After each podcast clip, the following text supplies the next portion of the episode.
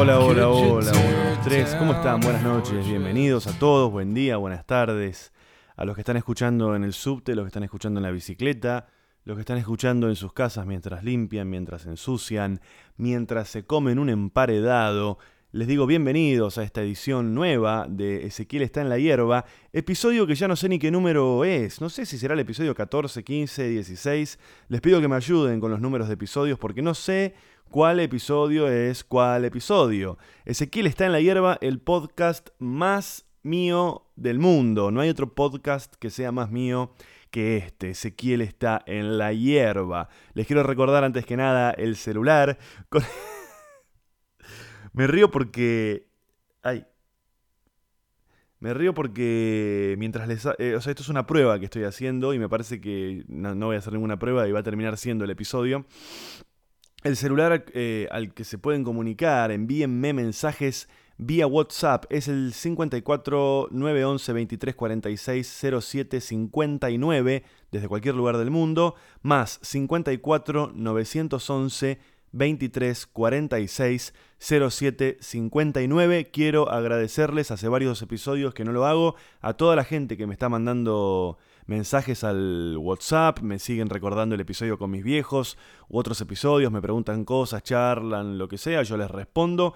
Muchas gracias a ellos que hace tiempo que ya no les agradezco. Les repito, desde cualquier lugar del mundo, al WhatsApp del teléfono más 54 911 23 46 07 59. Che, les quiero recordar una cosa que ya se las dije en el episodio pasado. No voy a subir más los episodios a YouTube. Ya les dije que me lleva muchísimo tiempo y además YouTube no es el lugar para que estén los podcasts. Hay un montón de aplicaciones y no es la plataforma YouTube. Así que no los voy a subir más, hasta ahora los subía para que, bueno, los escucharan la mayor cantidad de gente posible. Voy a estar subiendo un video para avisarle a la gente que está esperando la notificación en YouTube, porque para ahí lo escuchan ahí y no les está llegando la notificación. Estoy por subir un video avisándole a esa gente que a partir de ahora lo van a poder seguir escuchando. Yo sigo subiendo episodios hasta ahora desde que empecé a principio de año. No, no paré. Antes de fin de año, el año pasado empecé. Eh, no paré, hay, no, no, hay una sola semana en la que no haya un episodio y hay varias semanas en las que hay varios episodios. Eh, no los voy a subir más a YouTube, los van a poder escuchar en mi página www.ezequielcampa.com.ar. Ahí van a poder encontrar todos los episodios, además están los, los lugares en donde me estoy presentando, las distintas funciones. Pueden escuchar directamente desde ahí o se lo pueden bajar también el archivo. O si no, otra cosa que pueden hacer es tener eh, aplicaciones en sus tabletas o en sus celulares. Hay aplicaciones para sistemas operativos tipo Android. La más utilizada creo que es Beyond Pod, Beyond Pod, Beyond con B larga e Y.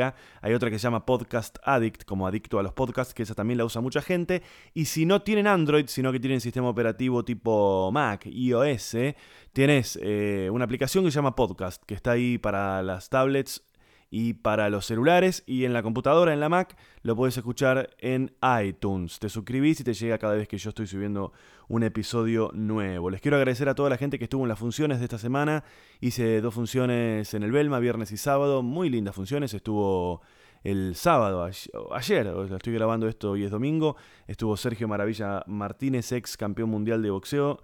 Eh, cayó, no, la verdad que es una persona que no conozco y bueno, vino a ver la función, le gusta mucho el stand-up y estuvimos charlando y creo que voy a hacer un, un, episodio de este podcast con él.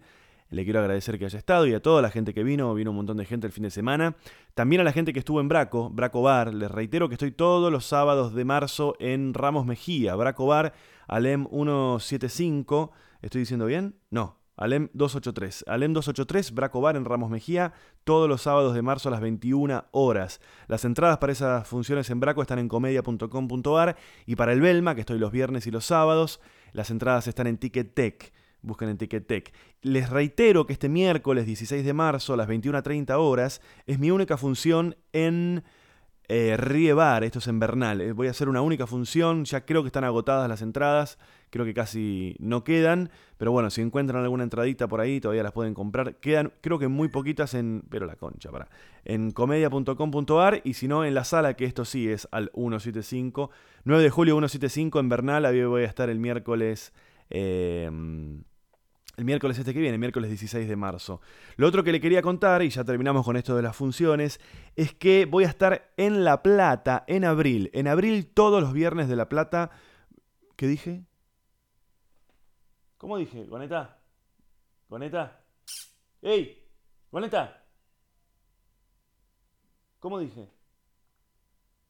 Bueno, se está chupando el culo. Todos los viernes de abril voy a estar en La Plata.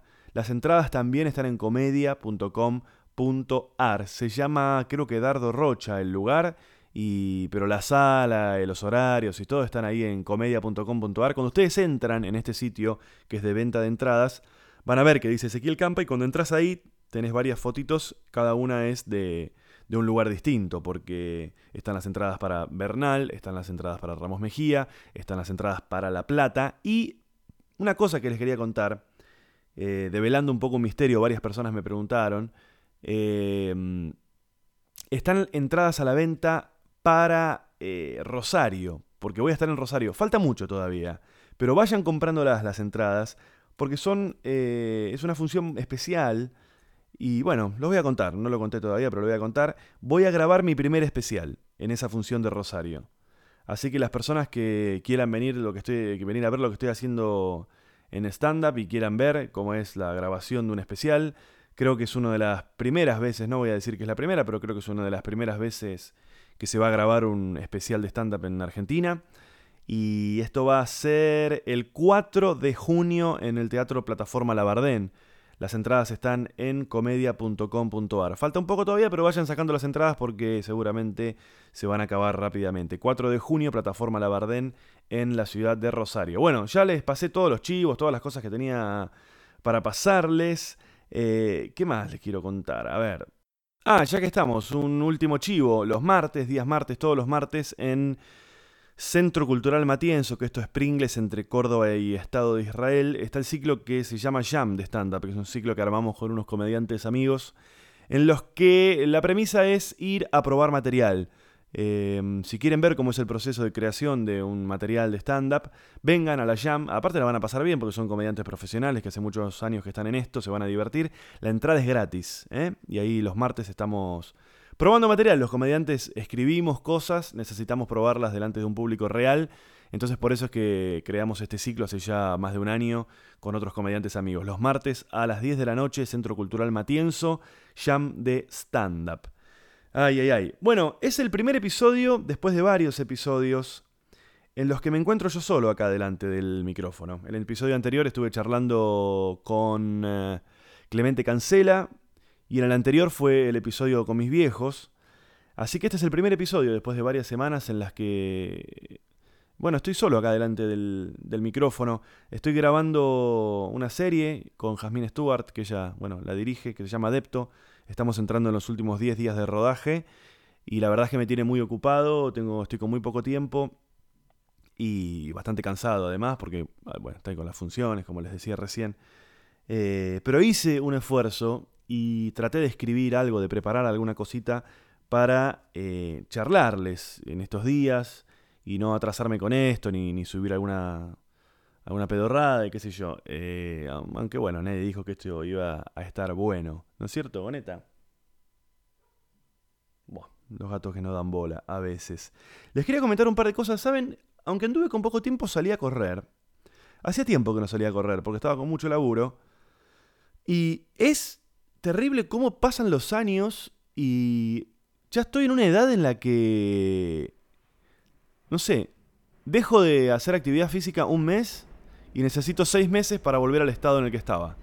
Salí a correr y a las tres cuadras estaba hecho mierda. Ustedes vieron, vieron, imagínense, vieron esas publicidades eh, de medicamentos para los dolores que aparece como la figura de un cuerpo de una persona y se ponen como rojas las zonas en las que supuestamente este medicamento actúa. Entonces se pone roja la rodilla, se pone rojo el hombro, porque supuestamente este medicamento te alivia el dolor ahí. Bueno, yo estaba corriendo y en un momento me sentí... Eh, me sentí ese muñeco, pero los círculos rojos estaban en todo el cuerpo. Yo había estado, además de que estaba ocupado, estuve con un dolor en la cadera. Y bueno, salí a correr y pensaba que me iba a empezar a doler la cadera. no solo me empezó a doler la cadera, sino que me empezó a doler la rodilla. Eh, es, es, terrible. Y, y, mm, y, es como que ya es así. ¿No? Ya es así. Hay un, hay un material de Louis, Louis C.K., comediante, que él dice que él llegó a una edad en la que lo que le está pasando es que cuando va al médico, las cosas que el médico le dice que tiene son cosas que ya son así. O sea, el va y le dice, no, mirá, me duele el hombro, tengo el hombro que me duele. Y ya está en una edad en la que el médico no te arregla nada. Te dice, y bueno, ahora sos una persona a la que le duele el hombro. Pero ¿cómo? No, no, ya está. A partir de ahora sos una persona a la que te duele el hombro. Y ya está, es así. Es como que no se van más los dolores a cierta edad. Yo ahora no sé. Voy a correr y ya está. Soy una persona a la que le duele la rodilla y le duele la cadera. Soy ese dibujito todo con zonas rojas por todo, por todo el cuerpo. Ya no se puede hacer nada, no sé, como que no, no vale la pena que te arregle, no sé qué mierda. Este. Pero bueno, venía corriendo ahí, qué sé yo. Y venía escuchando un podcast, obviamente no el mío, qué clase de, idiota soy que escucho mi propio podcast, y me empezó a doler la rodilla, como si me hubieran pegado un tiro. Y no, no hay solución. Y me pasó de nuevo lo mismo que me había pasado antes, que paso por delante de una vidriera y me veo reflejado en la vidriera, y uno cree que cuando corre es... No te digo que eh, Usain Bolt, pero uno cree que tiene un estado atlético y, ah, mirá, salgo a correr con mis zapatillas y mi ropita. Y me veo reflejado en las vidrieras y soy un anciano soy un viejo que sale a hacer lo que puede. con el... Uh, uh, medio encorvado. Ya vas perdiendo flexibilidad las articulaciones, los músculos se van atrofiando. Es horrible. No se miren en las vidrieras y salen a correr. No se miren, por Dios, no se miren. Y traten, les voy a decir una cosa muy frívola, pero traten de combinar la ropa. Es un horror lo que vi el otro día. Uno cree, ah, mira esta remerita azul, pantaloncito negro y media no sé qué. Combinen la ropa porque es muy feo el espectáculo que le damos a la gente. No tiene que ser ropa de marca, ni tiene que ser ropa buena, pero combinemos la ropa porque le hacemos un favor al mundo, le hacemos un favor al entorno, al paisaje y creo que incluso al ecosistema desde el punto de vista de la contaminación visual. Me vi reflejado en el espejo y estaba realmente vestido como para no sé, como si estuviese enfermo en mi casa guardando cama hace 15 días. Así que es tremendo, es tremendo lo que pasa. El paso del tiempo es todo.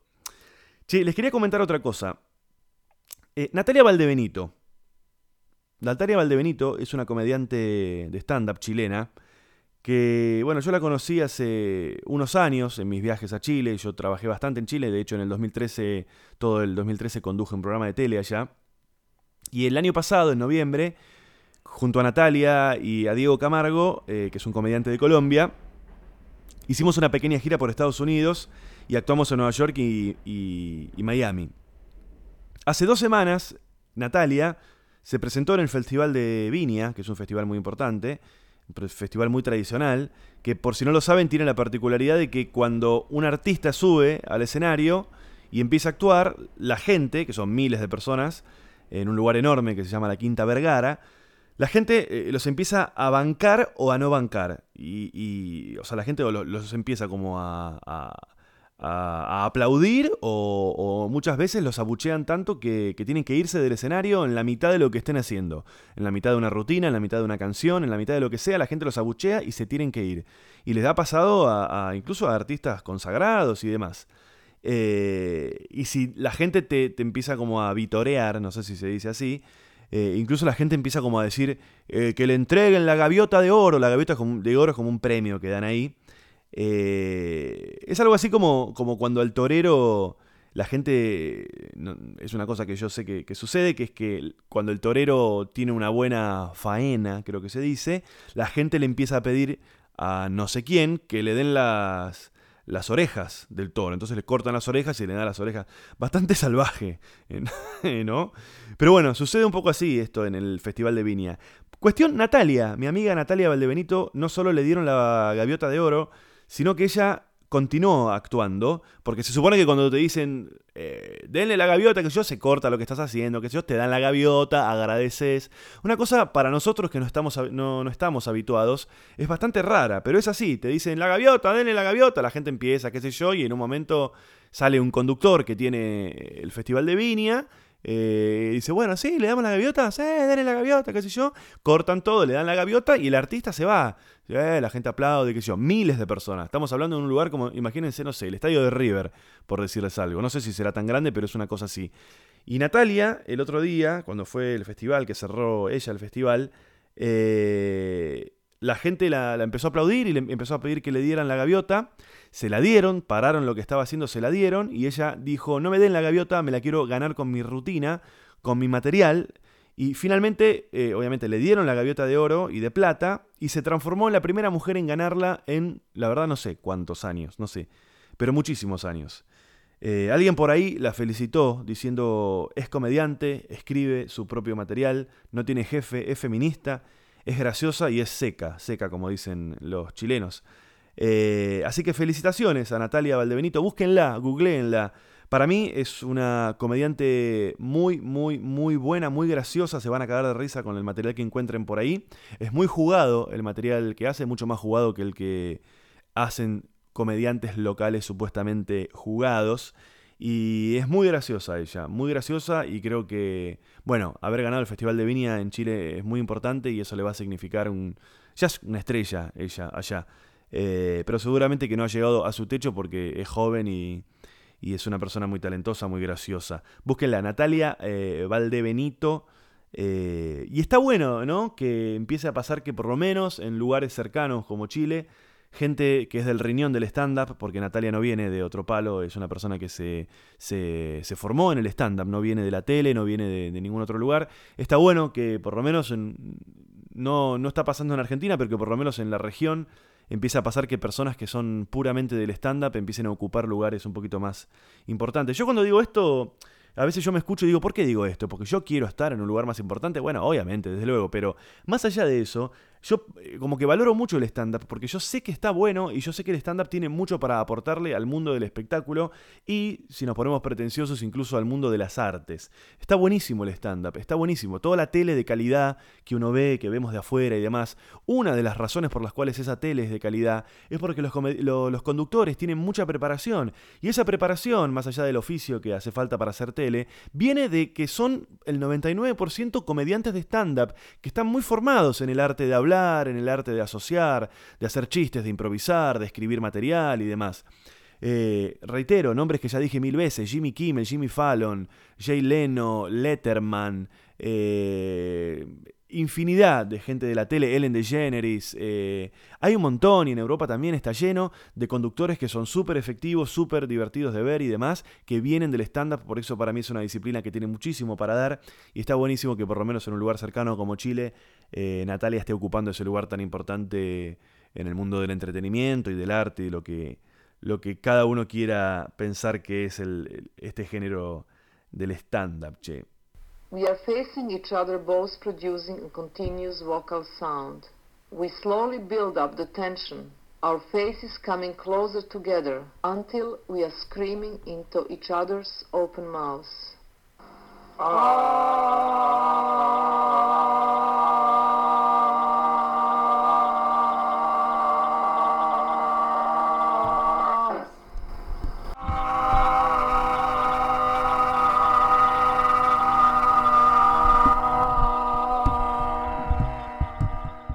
Esto que están escuchando de fondo, que le voy a bajar el volumen en este momento. Ahí está, lo voy a dejar así. Esto que están escuchando de fondo, que son dos personas gritándose a la cara, es una... Eh, ¿Cómo se llama? Una instalación, una experiencia, una, una cosa, digamos, que en el año 1978 la artista Marina Abramovic hizo con quien era en ese momento su pareja, un artista que se llama Ulay.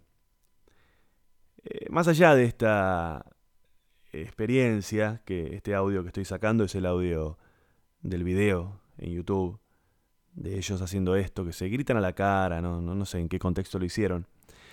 Eh, yo les contaba hace un rato que este era el episodio, el primer episodio después de muchos, de un par de semanas en las que había hecho episodios charlando con gente y demás. Y este era el primer episodio que yo hacía solo después de varias semanas. Y estuve tratando de encontrar algo, de buscar algo para comentarles, algo que me llamara la, atención. Y siempre pasa lo mismo, ¿no? Cuando uno busca, no encuentra. Y después cuando estás haciendo cualquier otra cosa, te aparecen cosas que, que te llaman la atención. Marina Abramovic, o Abramovich, vamos a decirle Abramovich, que es más simple, es, eh, es ícono del arte contemporáneo y pionera de la performance, ese género en el que el artista actúa y trabaja con su propio cuerpo para convertirlo en parte de la obra. Nacida en Belgrado en 1946, Abramovich es, eh, según la revista Art Review, el quinto personaje más influyente en el arte contemporáneo eh, en el 2014, según esta revista tan importante Art Review. Quizás ustedes la conozcan a, Ibrahim, a Abramovich, Marina Abramovich, por un video que se hizo viral hace un par de años. En ese video aparece Ulay, que es este otro artista con el que se gritaban en ese audio que les estaba haciendo escuchar recién. Ulay es el novio de la juventud de Marina. Y en 1988, luego de varios años de una relación bastante tensa, Marina y Ulay decidieron hacer un viaje espiritual que daría fin a su relación. Entonces caminaron por la muralla china separados, cada uno comenzó en uno de los extremos de la muralla, y la idea de ellos era que cuando empezaran a caminar, se iban a terminar encontrando en el centro de la muralla. Entonces cuando se encontrasen, se iban a dar un abrazo para no volver a verse nunca más. Y así lo hicieron.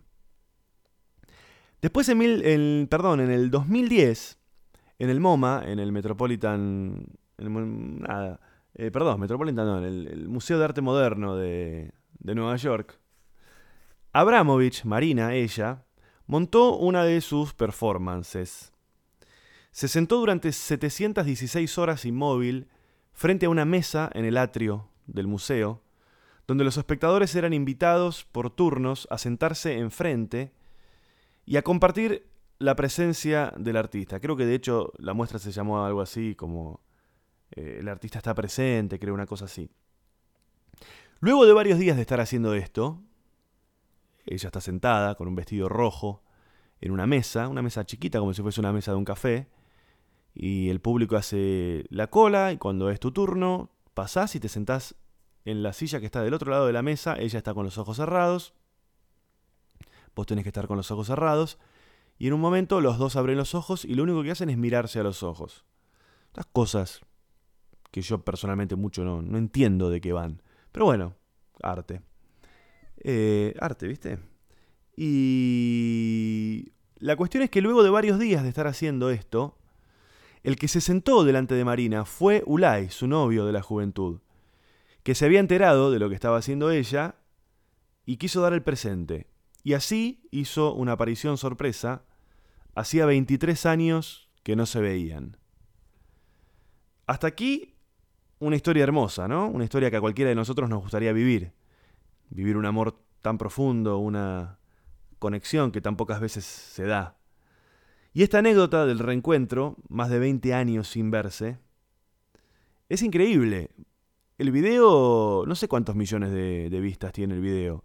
Si ustedes lo buscan en YouTube es muy fácil encontrarlo. Ponen Marina Abramovich, Ulay, MoMA, lo que sea, automáticamente les va a aparecer el video y van a ver que, que bueno, se le sienta adelante él, después de 23 años de no verse, ella abre los ojos y por primera vez lo ve, después de 23 años, después de haberse separado de él en esa especie de ceremonia que hicieron sobre la muralla china. Qué, qué, qué groso, ¿no? Esta anécdota del reencuentro, más de 20 años sin verse. Imaginemos nosotros que nos pase algo así. Primero poder vivir un amor tan intenso y luego no verse con esa persona por veintipico de años y que aparezca así, un día por sorpresa, como seguramente esa persona apareció por primera vez en nuestras vidas, hace más de 20 años. ¿Qué podría salir mal? Siempre hay algo que puede salir mal. El otro día descubrí que en noviembre del año pasado, hace cinco meses más o menos, Ulay comenzó una demanda hacia ella. O sea, le está haciendo un juicio a ella. Porque al parecer, mientras estuvieron juntos, hace veintipico de años, crearon juntos un montón de obras de arte, que luego Marina movió por el mundo en galerías y exhibiciones y las hizo figurar como si fuesen solo de ella, dejando afuera de la autoría y de las posibles ganancias que pudieran generar estas obras a Ulay, a su amor de la juventud. Según Marina, que no quiso hacer declaraciones, ellos habían llegado a algún tipo de acuerdo para que esto fuese así y él lo niega. Ahora, dicho esto, que si ustedes lo buscan también lo van a encontrar en todos lados porque la noticia es justamente esta, ¿no? Después de aquel video viral, que creo que no sé si no fue el video más visto de ese año, habrá sido 2012, 2013, ahora la noticia es que esas dos personas que hicieron ese video tan impresionante están en juicio, él le está haciendo un juicio a ella. Eh, ahora, dicho esto, o sea, con esta información en la cabeza, es extraordinario volver a ver el video del reencuentro volver a ver ese video que se hizo viral. Es impresionante cómo cambia la percepción de lo que uno está viendo. Si vos ves el video, como lo vimos todos hace unos años, sin conocer esta información, es mágico. Pero si lo volvés a ver sabiendo que él le acaba de iniciar un juicio por una supuesta estafa a ella, es totalmente distinto lo que cuentan en ese video. Lo que cuentan esos cuerpos en ese video. Ella está, si ustedes se fijan, véanlo, por favor. Véanlo, por favor, traten de verlo primero despojados de esto que les estoy contando, de la demanda, y después vuelvan a verlo, y lo que ustedes van a ver es que en ese video cuentan otra historia de esos cuerpos. Ella está tranquila, serena, está con un vestido rojo, absolutamente tranquila, haciendo su experiencia, y cuando abre los ojos y lo ve a él, es mágico el momento en el que lo reconoce. ¿no? Imagínate no ver a una persona durante 23 años y verla en una secuencia así. Es fuerte, ¿no? Y se ve claramente que ella lo recuerda a él con cariño. En cambio, él está ansioso. Hace como movimientos raros con el cuerpo, no está cómodo. Incluso pareciera que está a punto de hacerle algún tipo de reclamo. Es muy interesante volver a ver ese video sabiendo esta otra información. Que estás. O sea, estás saber que estás viendo una secuencia en la que, además de que hace 23 años que no se ven, el juicio empieza en unos días en Ámsterdam. y la verdad que está claro que para el momento en el que se reencontraron en, en este gran video, ya seguramente se venían puteando, se venían de alguna manera a través de abogados o lo que sea, se venían reclamando cosas y demás.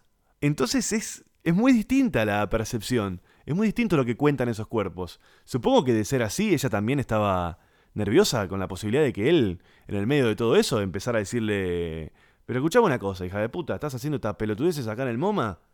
Y yo eh, vení facturando hace años con cosas que hicimos juntos. ¿Cómo es esta historia? Así que hagan eso, véanlo dos veces el video. Una vez tratando de no pensar en esto y la segunda vez piensen todo el tiempo en que esas dos personas que están viendo en ese video, en este momento, una le está haciendo un juicio al otro.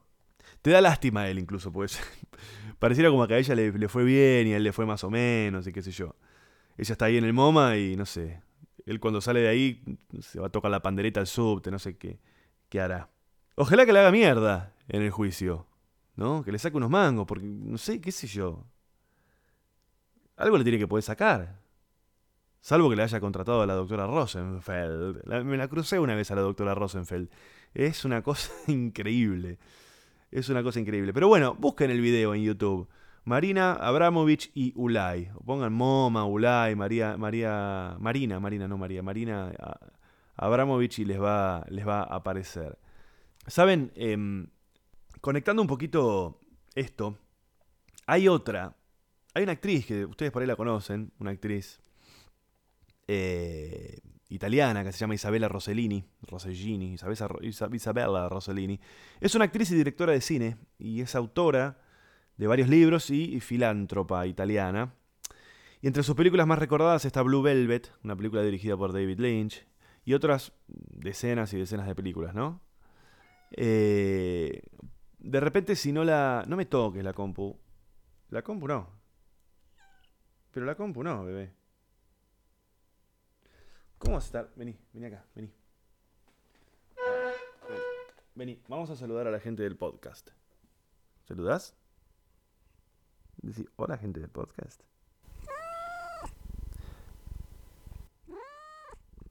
¿Cómo me gusta hablar en un micrófono? tengo ganas de decir muchas cosas. ¡Ay, qué bien! ¡Qué bien que habla ella! Muy bien, bueno, ahora anda. Les decía, Isabella Rossellini, Rossellini, ¿por qué estoy diciendo Isabella Rossellini? Saben, eh, esta actriz italiana ha hecho otros videos que también les quiero recomendar, que se llaman Green Porno. Green Porno es una serie de videos, es un poco viejo, yo siempre les digo que yo llego tarde a todo. Es una serie de videos en los que Isabella, vestida con disfraces de animales, muestra de manera muy divertida y educativa. Eh, educativa digo porque los videos están realizados con rigor científico. Muestra la manera en la que garchan los animales de distintas especies. Entonces vos podés ver cómo copulan las ballenas, las moscas y otro montón de animales. Cada video tiene una duración de dos minutos aproximadamente y se puede ver desde una orgía de anchoas hasta una rutina sexual de ballenas en la profundidad del océano. Es muy interesante. ¿Por qué lo conecto yo con lo otro? Porque, no sé, de alguna manera me da la sensación de que Isabela Rossellini y Marina Abramovich, las dos, son ese tipo de artistas que hacen cosas, cosas raras. Este, pero bueno, Green Porno está buenísimo. Busquen esta serie de videos en YouTube. Y para los que no saben o no recuerdan, se los recuerdo yo. Isabella Rossellini es un ícono del cine y como tal apareció en un episodio de Friends. ¿Quién lo recuerda esto? En una escena en el bar. Una escena en la que Ross la ve y se la encara, con la autorización de Rachel que está presente, porque según parece Ross eh, la tenía en su lista de permitidos. Coffee to go, please. Isabella Rose. Are you serious? Damn, I cannot believe I took her off my list. Why? Because otherwise you'd go for it? Mm, yeah, maybe. Oh, you lie. Well, you don't think I'd go up to her? Ross, it took you 10 years to finally admit you liked me. Yeah, well, Missy, you better be glad that list is laminated. You know what, honey? You go ahead. We'll call her an alternate. Okay, hold my cruller. Okay. Reach, are you really gonna let him do this? Honey, he's about to go hit on Isabella Rossellini. I'm just sorry we don't got popcorn. Hi. Hi. I'm Roz. Um, you don't know me, but I'm I'm a big, big fan of yours. Uh, I mean, um, uh, Blue Velvet. um, I was wondering if I could maybe buy you a um, cup of coffee, or reimburse you for that one. Aren't you with the girl over there?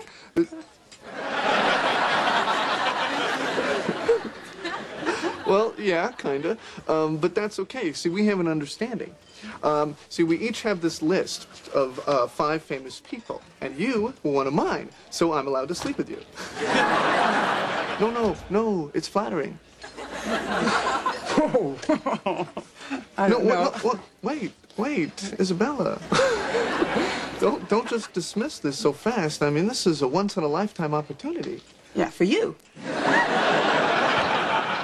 Is that the list? Um, yes. Can I see it?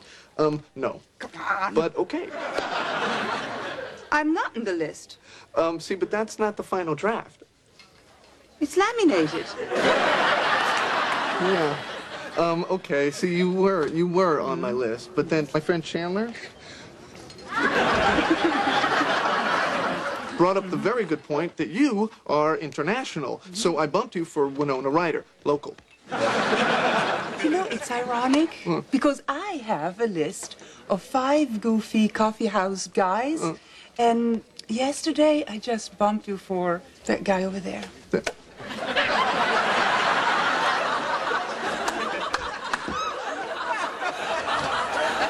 We're just gonna be friends. It's Laminated. It's Laminated se llama el episodio de Friends. Así que.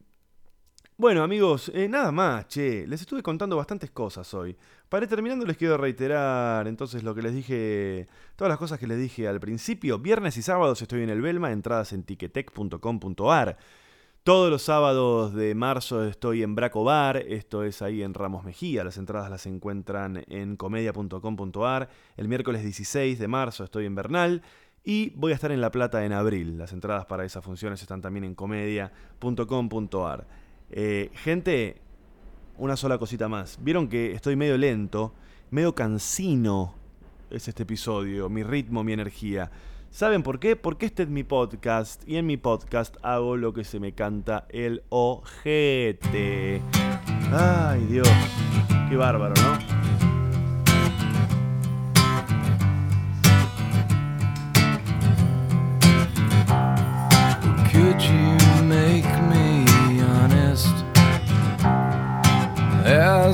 Day is long? Could you tear down?